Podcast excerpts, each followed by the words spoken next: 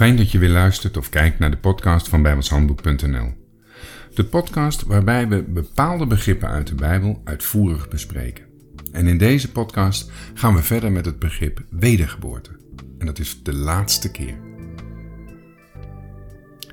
Wedergeboorte wordt niet alleen vaak met andere woorden omschreven, maar ook veel door type uitgebeeld.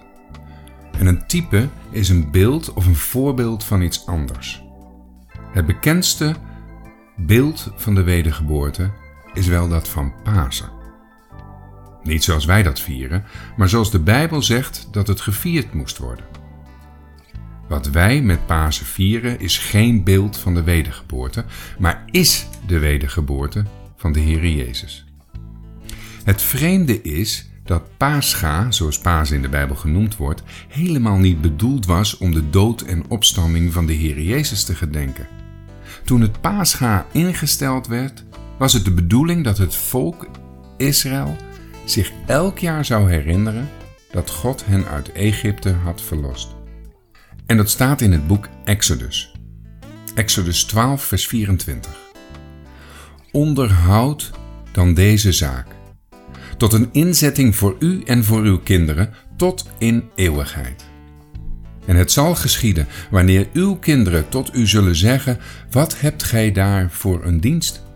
Zo zult gij zeggen: Dit is den Heere een paasoffer, die voor de huizen der kinderen Israëls voorbijging in Egypte, toen hij de Egyptenaren sloeg en onze huizen bevrijdde. Wat hield Paascha dan in? Wat moesten ze doen?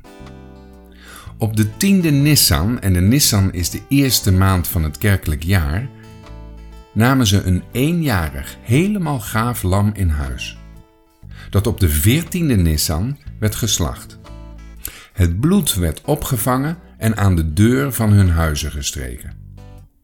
Als ze dat deden, dan ging de Heere aan hun huizen voorbij en werd er niemand in dat huis gedood. Bij de Egyptenaren werden alle eerstgeborenen gedood. En dat was zo erg dat de farao het volk Israël liet gaan. Maar waarom is Pascha dan nu een beeld van de wedergeboorte? Ik lees Johannes 10, vers 9, waar staat: Ik ben de deur. Indien iemand door mij ingaat, die zal behouden worden, en hij zal ingaan en uitgaan en weide vinden. Het lam dat geslacht moest worden is natuurlijk een beeld van de Heer Jezus. Hij werd geslacht toen hij aan het kruis gehangen werd. Bij zijn dood hebben de soldaten een speer in zijn zij gestoken en daar vloeide water en bloed uit. Het beeld van zijn leven. Het bloed van het lam moest aan de deur gestreken worden. Dus het leven van het lam ging over op de deur. De deur is de levende Christus. Als je door die deur ingaat, dan ben je verlost uit Egypte. En Egypte is een beeld van deze wereld. Maar ja, als je verlost bent uit Egypte wil dat nog niet zeggen dat je ook van de Egyptenaren af bent. Die komen je dan achterna. En voor je het weet, zit je weer in Egypte. Lees het maar na in Exodus 14. Dat was dus niet de bedoeling. Je moet door de Rode Zee om echt behouden te worden. En dat is een beeld van de dood en de opstanding van iemand die tot geloof komt.